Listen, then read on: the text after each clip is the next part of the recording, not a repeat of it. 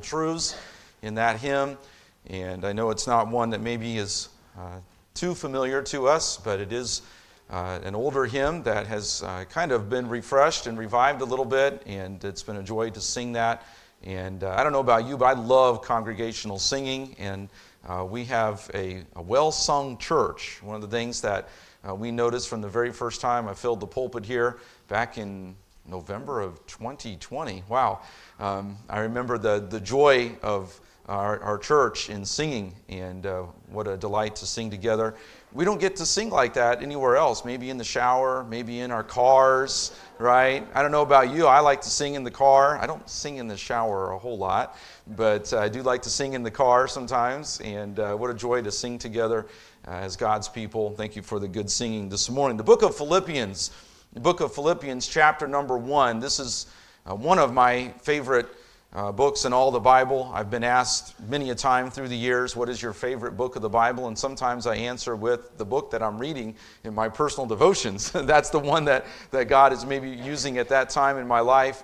But throughout the years, uh, Philippians, God has used this, uh, this book in, um, in my heart and life. And it was my youth pastor, Wayne Joyner, uh, that had us memorize Philippians 2. And we memorized in, in our youth group. And I remember uh, spending a lot of time in Philippians chapter 2, learning those verses. And uh, Philippians 2 has stuck with me through all these years. And that was uh, 30 years ago now uh, that I committed Philippians 2 to memory and uh, was part of our, our youth uh, group and one of the challenges that we were doing. And I'm so thankful for that. Wonderful book, wonderful epistle, one of the prison epistles. Paul wrote this book from prison in Rome around AD 60 62. And this book is all about joy and rejoicing in the Lord. And yet he's writing from prison, one of the prison epistles, along with Ephesians, Colossians, and Philemon. Where is Philippi? Philippi is one of the cities in what is now known as Turkey, Asia Minor. It was a prominent or a chief city in western Macedonia a region in Bible times known as Macedonia, there in modern day Turkey, Asia Minor. It was named after King Philip, who was a famous king of the region of Macedonia. He had conquered this region because there were gold mines in the area. And he wanted to be able to mine the gold, lay claim to the gold, and make himself wealthy. And he conquered this region, and therefore the city was named after King Philip. The city of Philippi was a Roman colony. This is very important. It's important for us to understand even as we study this book together. The Roman a Roman colony has special privileges. And Philippi would receive these same privileges as a Roman colony, which included autonomy from the provincial government. It meant that the city had all the rights and privileges of a city in Italy. Of course, Rome being the, the, the, center, the capital of the Roman Empire there in Italy. So Philippi would have the same rights of cities in Italy. It would have autonomy from the regional or the provincial government. It would have use of Roman law, and it would even enjoy some tax exemptions. The citizens of the city of Philippi were granted Roman citizenship, which was extremely valuable in that day. They spoke primarily among the city. Uh, was not uncommon for the Latin language to be spoken and understood, and it had much of the distinctions of Roman culture within the city. There was a famous battle fought in 42 BC near the city of Philippi. That was the battle between Augustus and Antony in the defeat of Cassius and Brutus. And why is that significant in 42 BC? Because that was the end of the Roman Republic and the start of the Roman Empire. Again, this book was written around AD 60 to 62 during Paul's first imprisonment in Rome. We know that Paul and Silas came to Philippi in Acts chapter number 16, having received the Macedonian call, a clear vision from the Lord to go to this region and to preach the gospel. Now, we don't look for visions today. We don't look for God to speak to us in dreams. If you had a dream last night, it's probably something you ate um, for dinner, okay? But that dream, I know that we have various dreams, and many times we don't remember them. We don't, we're not to be looking for visions in the sky and some handwriting in the, the sky and astrological signs and wonders. But there was a vision that God had given Paul and Silas. Obviously, Paul, as an apostle, and having the privilege in the foundational days of the church to receive visions and to receive direct, special revelation, of which the book of Philippians is the very Word of God, directly and specially revealed to Paul, who penned this book by the inspiration of God and is preserved for us today. In that vision, there was the call of God by the leading of the Holy Spirit to Macedonia, an area that had not been evangelized. And Paul and Silas obeyed that call. And they went to Philippi. And this became the very first church. The church at Philippi became the very first church founded by Paul in what is known as Europe. I know we maybe even look at Turkey and we see it as Europe and maybe on the edges there of Asia but it would have been the first church founded by Paul in what we know of as Europe. But there was no synagogue. Remember, this is a Roman colony, and there were not very many Jews living in the city. So there was no synagogue, and it was common in Paul's missionary strategy to go first to the synagogues on Saturday, on the Sabbath. The Jews, of course, they would claim Sabbath as Saturday, and they would go on Saturday to the synagogue and they would take that opportunity because of the way the services were conducted and they would preach the gospel. They would declare the truth. They would read even from Scripture, and from there they would begin to evangelize. And they'd go into the marketplace and they'd go in and do street and market evangelism, sharing the gospel. A very simple strategy, not a complex marketing strategy, but simply going with the truth of God's word first to the Jews and then also to the Gentiles. But there was no synagogue in Philippi, not enough Jews.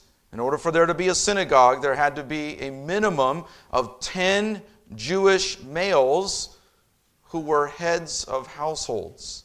And there weren't even that many Jews. So there was no synagogue. Instead, in Acts chapter 16, we read that Paul and Silas looking for an opportunity to share the gospel. They went down by the river there in Philippi. I forget the name of the river, Gingres, or I forget the exact name of the river, but there was a river there in Philippi that flowed through the city. And Paul and Silas, obviously having observed the area and having been praying and seeking the Lord's will as to where they should go and how to deliver the gospel and who to first minister to with the gospel, they found a group of devout women down by the river who would meet on the Sabbath. And they saw this as an opportunity from the Lord to take the gospel to these devout women. We don't know if any of them were believers, but we know at least Lydia was not a believer. She was unsaved, but she was connected to this group of devout women. And we see that they were there apparently in some religious type of activity. Maybe they were believers, some may have been, but Lydia was not. And she was known as the seller of purple. So she was probably some sort of seamstress. She was involved in some sort of textile uh, business, and she was known as a seller of purple. They went down to this group of devout women by the river and they began to preach the gospel. They began to declare the truths of Jesus Christ and how he came and died on the cross and rose again, and how through faith and trust in Christ and Christ alone, the repentance of their sin, they could be saved, gloriously saved. And Lydia trusted Christ that day. Lydia came to saving faith and she invited Paul and Silas to her house and a church began to gather there in Lydia's house. But of course, as they went into the community and began to share the gospel, began to evangelize, there was resistance. We were studying in science the other day in our homeschool as we were going through science class, and the teacher said, and I thought he made a great application. He talked about, we were, we were talking about motion and energy and different types of resistance, and he brought up friction.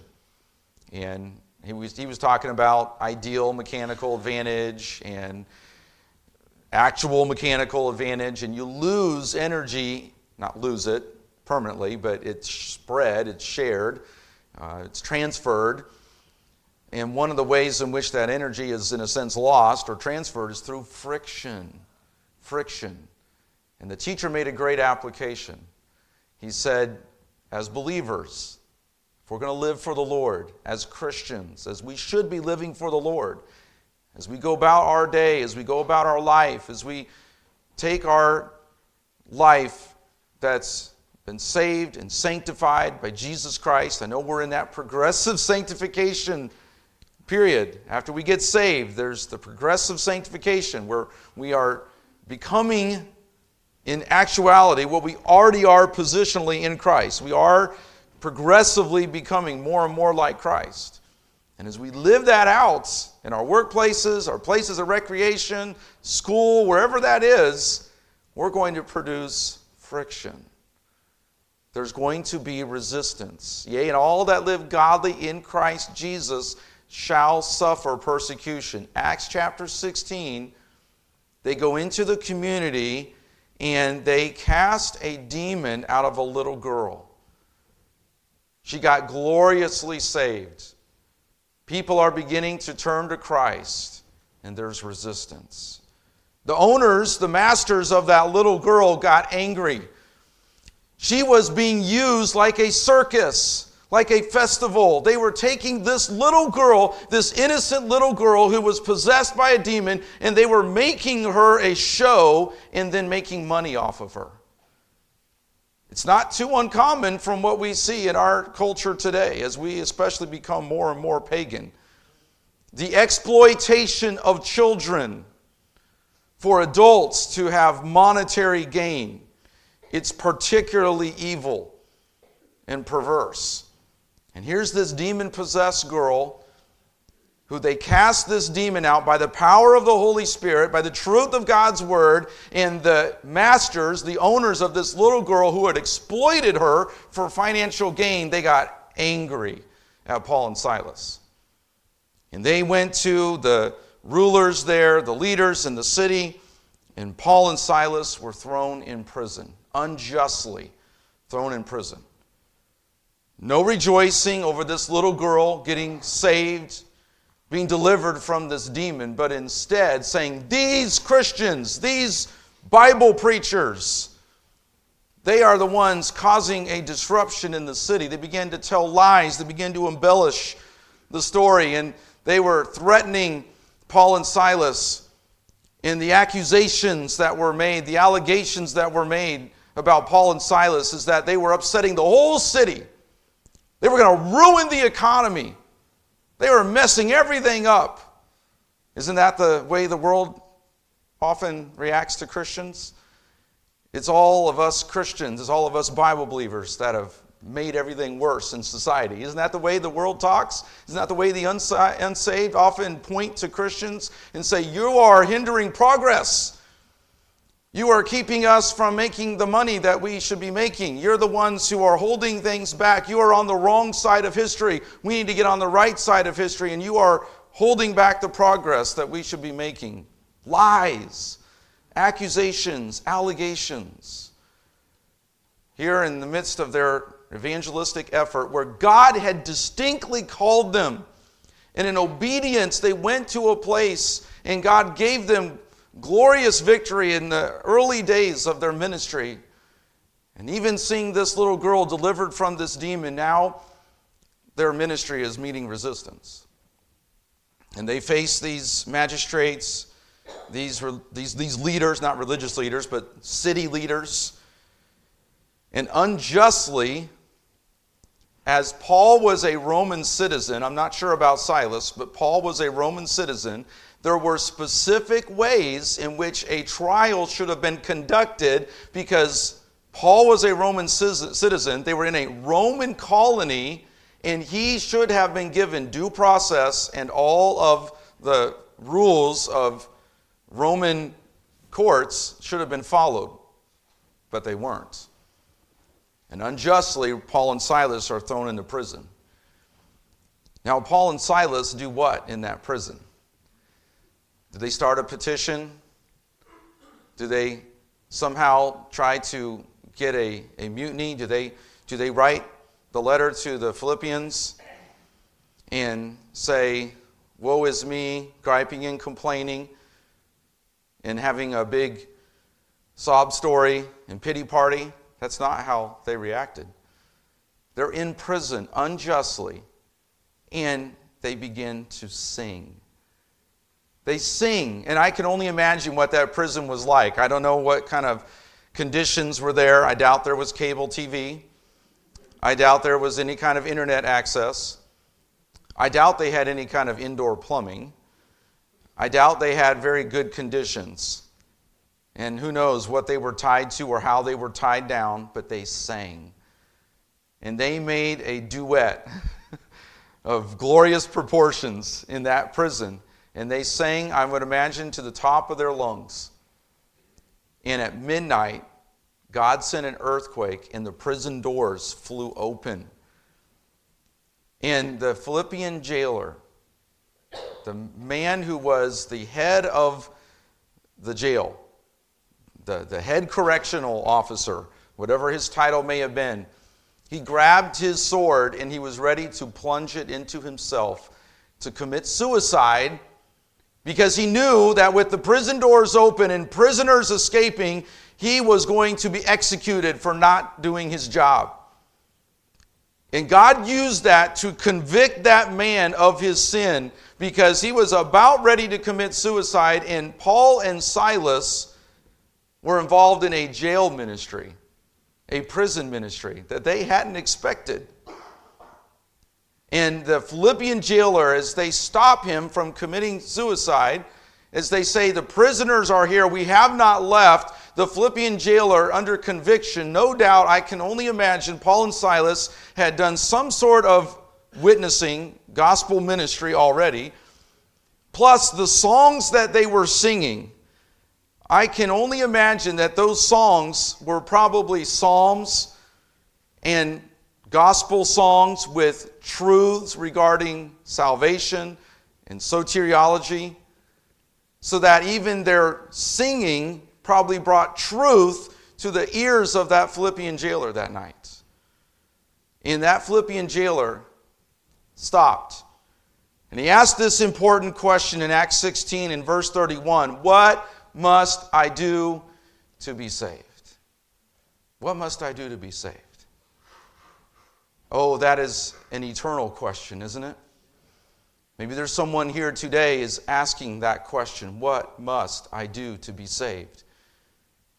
Does Paul and Silas answer with baptism, seven sacraments? Do better? Jailer, how have you lived up to this point? Why don't you try a little harder? Did he say, add Jesus to your life? Maybe he can bring your life a little bit more happiness and fulfillment? No. They answered with what? Believe on the Lord Jesus Christ, and thou shalt be saved. Obey the command to repent of your sins and place your faith in Christ and Christ alone for your salvation. Believe on the Lord Jesus Christ, and thou shalt be saved. And that Philippian jailer that night and all his house were gloriously saved and baptized. And there was a fruit that God brought to Paul and Silas's ministry. As they answered that Macedonian call and went to a place that didn't even have a synagogue, they went to a group of people. Lydia got saved. She brought the church into her house. They began to minister into the community, and God opened doors even through a prison, a jail, ministry, an unjust imprisonment. God again opened doors, figuratively, metaphorically, and literally, spiritually as well as physically. When those prison doors came open, there was an open door with the gospel to reach a Philippian jailer. And not just he got saved, but his whole family, his whole household, we read there in Acts 16. What a glorious fruitfulness of Paul and Silas's ministry because they obeyed God's leading in their lives. They obeyed God's call. They obeyed God's will. A simple application for us. When God gives us divine appointments, when God leads and implants desires as we delight in Him, as we obey His word and follow His will, God opens doors, God provides, God gives us opportunity and uses us in ways that we can't even possibly imagine. But just through simple obedience, as we trust and obey, we find that God is at work. And God uses us and desires to use us and then rewards us by His grace. So undeserving we are. May we be like a Paul and Silas. Now, Paul, it had been nine years since his first visit to Philippi. We understand that he had probably been there two times since then. He had been ministered to by he had been ministered to by the Philippians through an offering that they had sent to Paul, knowing that he was in prison there in Rome. They even had sent offerings to the church at Jerusalem where the believers there had suffered. And the Philippians the church there sent a man by the name of Epaphroditus. He was the man that took the offering from the church at Philippi to Paul. Epaphroditus was a faithful messenger who nearly lost his life on the treacherous journey from Philippi in modern day Turkey over to Rome in Italy. Without planes and trains and automobiles, he had to make that journey and nearly lost his life. But Epaphroditus was a faithful man brought that offering, and Paul, in response, writes this letter to the Philippians, and he more than likely, from what we understand and what we can ascertain, that he sent this letter back with Epaphroditus back to the church at Philippi. There's very little that is negative said about the church at Philippi. Very little that's of any kind of criticism. They seem to have been, though really, for the most part, a first generation church.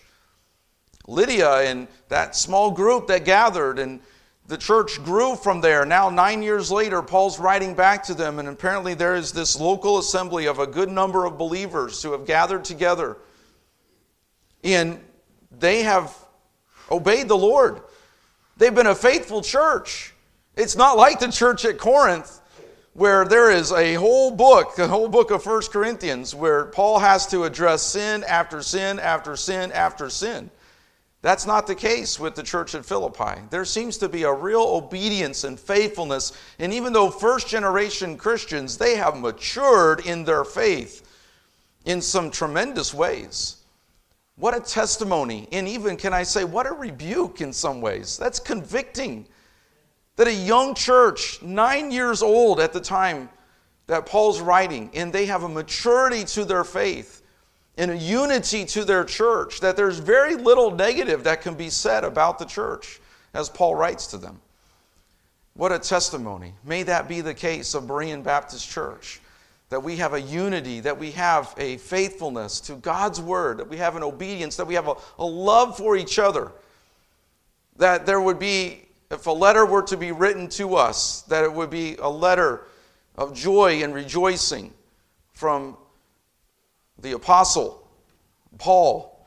I'm not into this movement today of the new apostolic reformation, but there's this new movement today where these so-called new apostles and there's this talk of if a church if a letter was written to your church what would it say? I'm not talking about that kind of movement. I don't believe in the new apostolic reformation and they supposedly have received new sign gifts and they supposedly can tell churches how they're to conduct their ministry. I'm not talking about that. I'm just saying if a letter were written about our church from an apostle, there's no living apostles today, but if, hypothetically, a letter was written about our church, what would be said?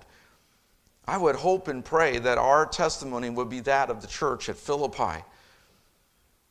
We know that the theme of this book, overarching theme, is really from Philippians 4 in verse number 4. Philippians 4 in verse number 4 Rejoice in the Lord always.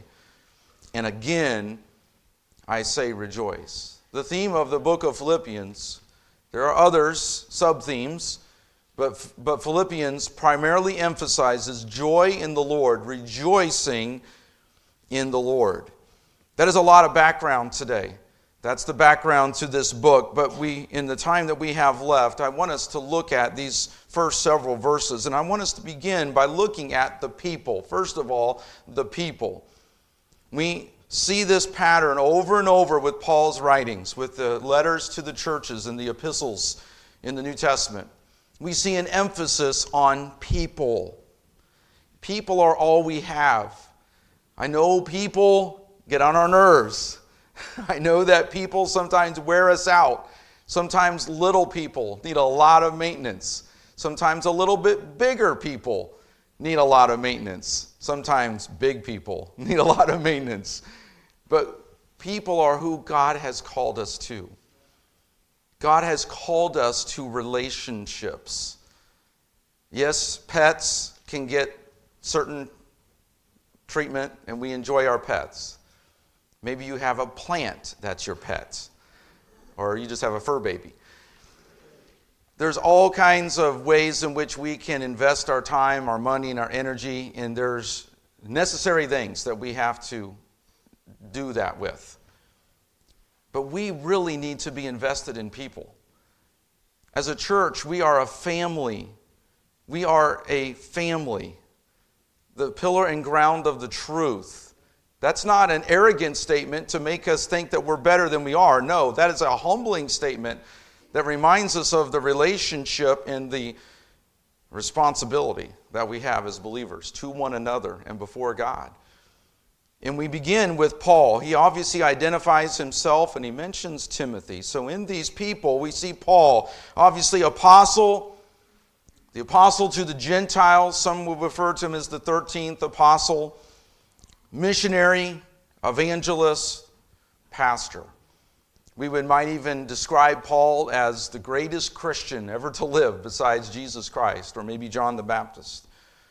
We won't elaborate on all of Paul's life and ministry, but obviously he was a very religious man, unsaved, very religious, even so zealous in his religion as a Pharisee of the Pharisees of the tribe of Benjamin. We'll read later some of his spiritual pedigree. If anybody could be saved on his own good works, Paul says in Philippians 3, if anybody could be saved by his own good works, Paul says it'd be me. I'm an example of someone who could earn his way to heaven. Here's all the reasons why I could say I should be gloriously brought entrance into the kingdom. But he said, I had it all wrong because I was depending on my own righteousness. He said, Not having my own righteousness, but the righteousness which is of God. And he'll even touch on that here in chapter 1. But Paul got gloriously saved on that way to Damascus. As he was confronted with his sin, as he repented of his sin, he placed his faith and trust in Jesus Christ and Christ alone for his salvation. The Christ that he once persecuted in Christ's followers, now he was the proclaimer of that Christ, defending that Christ, preaching the gospel of Christ, and serving alongside Christ's followers. And one of his sons in the faith, that we might recognize as maybe the son in the faith, he also had Titus, others that Paul ministered to, but Timothy had a special place in Paul's heart. He mentored Timothy. Timothy was his son in the faith, a co worker and a fellow laborer. He had an important role in Paul's ministry and would have been known by the people at Philippi. Later, Timothy would become pastor of the church at Ephesus, and we know 1st and 2nd Timothy were written to Timothy, who was called of God, was given the call of God to pastor And as a young man in the ministry, Paul had a lot of encouragement, a lot of teaching, a lot of instruction to give him. And it also applies to the church uh, as, as a whole in 1st and 2nd Timothy.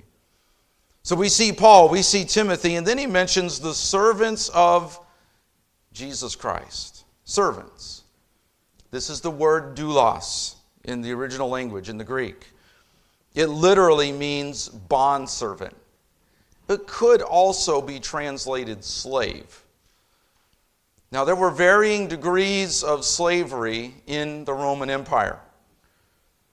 This term bondservant was a type of slave or servant that had a unique relationship with his or her owner or master.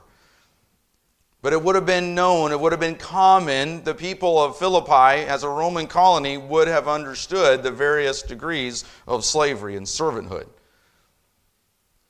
The Bible never approves of or endorses any kind of ethnic or racial based slavery.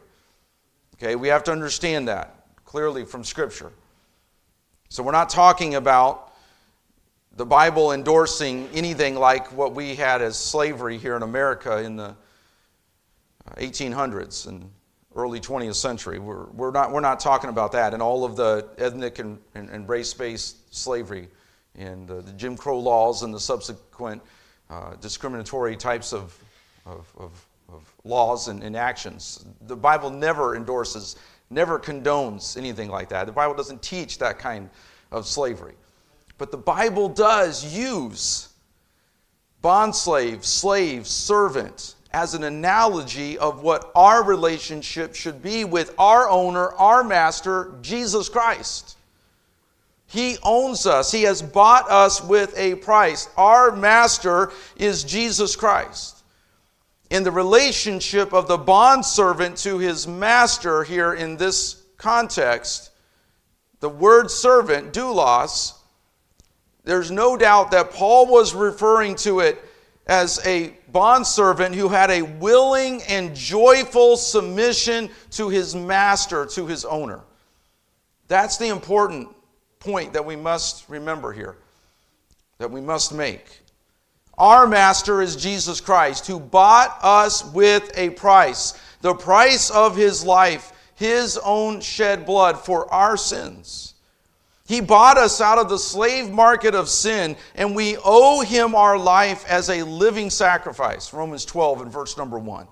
And we must glorify him with our body and with our spirit, which refers to our whole inner man we must glorify him with our body and with our whole inner man. We read in 1 Corinthians chapter 6 verses 19 and 20. We are the temple of God as believers. And he is our master, he is our owner. And we owe him a life of love and gratitude for him paying the penalty for our sins, shedding his blood on our behalf. We must glorify him with our body and with our spirits. Romans 14 and verse number 7 For none of us liveth to himself, and no man dieth to himself. But whether we live, we live unto the Lord, and whether we die, we die unto the Lord. Whether we live, therefore, or die, we are the Lord's. We owe him our every being, our entire life as a servant, as a bondslave, as a bondservant. We see also not just Paul and Timothy and servants of Jesus Christ, but we also see another person or group of people, and that is the word saints. Saints. We just had a Sunday school lesson in our adult Bible study class, Brother Earl, who God saved out of Roman Catholicism, and he brought such a great point and did such a great job in the lesson this morning. But there are ecclesiastical bodies, courts, councils, who canonize special individuals and canonize them or declare them as saints. That is not the word saint here. The saints that he refers to here is all believers. In the immediate context, it's the believers, the genuine believers in the church at Philippi. We are saints. We become saints when we receive Christ Jesus as our personal Savior. But as many as received him, to them gave he the power to be called the sons of God, even to them that believe on his name. We use familial terms like family or sons or children of God to describe our relationship with Jesus Christ and with our brothers and sisters in Christ. The saints are set apart ones, sanctified ones, genuinely saved individuals, true believers who have been set apart by God through salvation by faith alone in Christ alone. It even makes reference to the positional sanctification that we have in Jesus Christ, having been placed in Christ, having been baptized into Christ by the Holy Spirit. So, this is not some man made declaration or canonization. This is the truth of the glorious salvation that we have through Jesus Christ, through Him alone, that declares us saints, justified, having the righteousness of Christ credited to our accounts. Not having my own righteousness, but the righteousness which is of God by faith or through faith. So we see Paul, Timothy, servants, saints, and then we drop down the end of verse 1 to the bishops and deacons, the two offices of the local church. Now, we are a Baptist church, and I don't apologize for being a Baptist. I have no plans to take Baptist off of the name of our church. I know that there are others going to heaven who are not Baptists. I understand that. I'm not one to say that you're only going to go to heaven if you're a Baptist. And I'm not a Baptist brider. I'm not a big B Baptist either, okay? You say, what's that? I can explain that later, all right? But we are Baptists, and we believe in two offices of the church the pastor and deacon. Then who's the bishop? The bishop is the overseer. That's the office of the pastor. Pastor, elder, and bishop. Same man. Bishop is the office. Elder has to do with the maturity of the man in his spiritual leadership responsibilities, and pastor has to do with his shepherding the flock and feeding the flock. So when he says bishop, he's not referring to some religious hierarchy and some council of men who have gathered together with fancy robes and big hats. All right? He's talking about the pastors and the deacons, the two offices of the local church. 1 Timothy 3 and verse 1. 1 Timothy 3 describes the qualifications of the pastor and the deacons. And here he's emphasizing the leadership or the authority of the pastor. And he mentions deacons. Deacons are servants, they are servant leaders. They're involved in the leadership of the church. They are great counselors. I'm so thankful for our deacons. Four men who love the Lord, who know the Lord and desire to, to serve Him. And we have not had a bad deacons meeting. We've never come to our deacons meeting and been throwing around our weight and trying to outdo one another. I'm so thankful for the unity among our deacons. I even hesitate to use the word deacon board because we're not a corporation with a board of executive VPs. They're servant leaders, and they have been of great counsel and help to me, and I'm thankful for their leadership in our church. And so we have the two offices mentioned here of the church the pastor and the deacon. We see the people, but then also we see the provisions, the provisions. Notice we come down to verse number two. And what are the provisions? This is a customary greeting by the Apostle Paul, not uncommon in the epistles. Grace be unto you and peace from God our Father and from the Lord Jesus Christ. Notice among the people that we have been talking about, notice Christ Jesus, of course, and God the Father and Lord Jesus Christ, of course Christ being the head of the church, the chief cornerstone, God the Father, who orchestrated and prepared and planned and, and providentially uh, decreed and uh, played out the redemption plan for all of us. In no way am I trying to ignore God the Father or the Lord Jesus Christ Uh, as the people, but we look at his provisions, God's provisions. Grace be unto you and peace from God our Father. These are provisions from God, these are divine provisions, grace and peace. They come from the Father through the Lord Jesus Christ. These, this is a customary greeting. This would be kind of like us going up to somebody and saying, How's it going? How you doing? And shaking hands. They would even sometimes greet one another with a holy kiss, a little peck on the cheek. I know that's more of an Eastern cultural type of thing. Some families still do that. But grace and peace. We don't typically walk up to somebody and shake their hand or pat them on the back or give them a hug and say, Grace and peace be unto you. But it wouldn't be wrong for us to say that. But it's a customary greeting. Grace, of course, is the word charis, referring to a gift from God, God giving us what we do not deserve, unmerited favor. Peace is the word eirene in the original language. It means quietness, it means a rest that comes only from God. We know peace with God from Romans 5 in verse number 1. Therefore, being justified by faith, we have peace with God through our Lord Jesus Christ.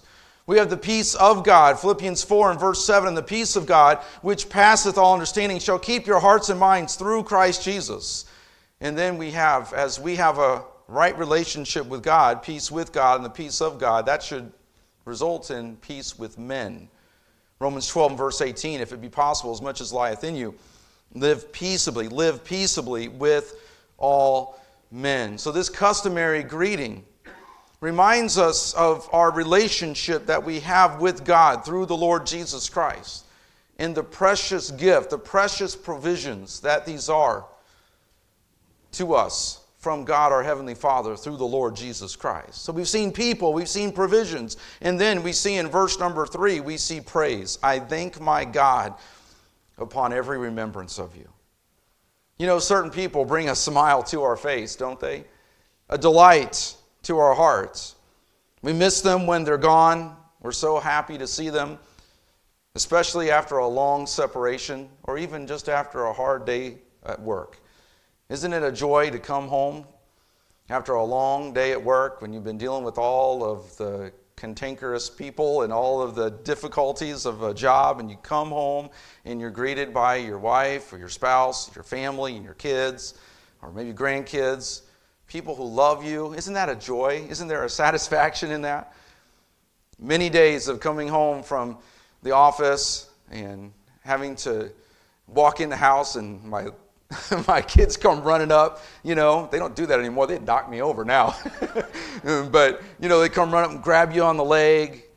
There's, there's people that bring a fondness uh, to our hearts, to our minds. We look forward to times together with them.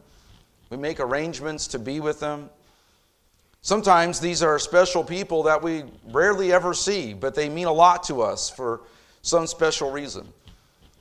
But you know, the special reason that rises above all those is the unique bond that we have in Jesus Christ. Philippians chapter 2 and verse 1 if any fellowship of the Spirit. Paul had a unique bond with the Philippian church. Why? They were fellow believers. He had seen some of them firsthand get saved by his own ministry. Others had been saved as a result of those who had been saved and now had reached out and ministered and shared the gospel. And now there's a local church nine years later he's writing back to, and he says, Always, I thank my God upon every remembrance of you. There are people like that. We probably should ha- add more to that list, but thanking God for them and especially for the unique bond that we have through the Lord Jesus Christ because of the gospel, the fellowship of the Spirit. He mentions in verse number five, for your fellowship in the gospel. What a fellowship, what a joy divine. Isn't there? In having brothers and sisters in Christ, that fellowship of the Spirit, that fellowship in the gospel. People, provisions, praise, and then finally we see petition. Petition. We come to verse 4 always in every prayer of mine for you all, making request with joy. Petition. He thinks of them and he prays for them. They were on his heart and mind often, and every time he thought of them, he prayed for them. I have little prayer reminders, maybe you do. I will just give one illustration, but I see a Lafayette limo bus and I pray for Diane Vegter. I would pray for Jerry and Diane, but Jerry's with the Lord now. There might be all kinds of ways in which you are given prayer reminders. Prayer as our kids pull up in the driveway or as they leave. And we have a little app on our phone, Life 360, and I find myself praying, especially as they're traveling home from college. But prayers. We have lists, we have prayer uh, bulletins, but Paul thought of them often and he prayed for them every time he thought of them. There's no griping, no complaining about his circumstances. He's not trying to start some political crusade to call out the injustices of the Romans. No, he says, always. Every time I remember you, I pray for you. And it's with joy. I make requests for you, specific requests with joy. He was happy to intercede for them. People, provisions, praise, petition, and then performance. Verse number five for your fellowship in the gospel from the first day until now, being confident of this very thing, that he which hath begun a good work in you will perform it until the day of Jesus Christ. He which hath begun, he who hath begun a good work in you, the work that God began, the work that only God could do, that He began in our lives at the moment of salvation, that work began we can talk about evangelism and pre evangelism, the conviction of the Holy Spirit of sin, of righteousness, and judgment. But God arrested our minds, convicted us by the Holy Spirit, and He saved us. And that work began in us, and it will be performed. He has confidence, he has full assurance that this work that God began, this work of salvation, that moment that we got saved, as that work began, there is the promise in verse 6 that it will be performed.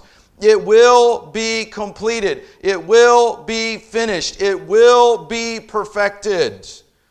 The work of salvation that God begins in an individual will be completed.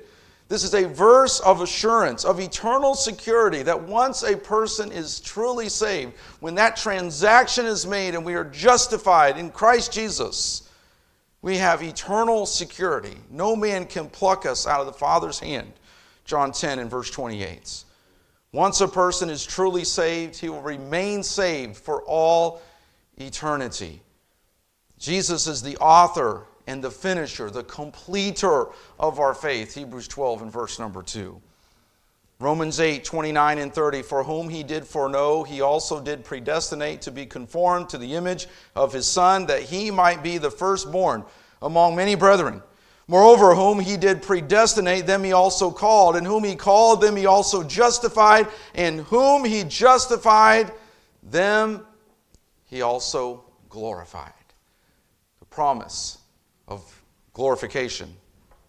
We're positionally in Christ, we're in that progress of sanctification, and we look forward to the day of glorification when we'll be saved from the very presence of sin itself.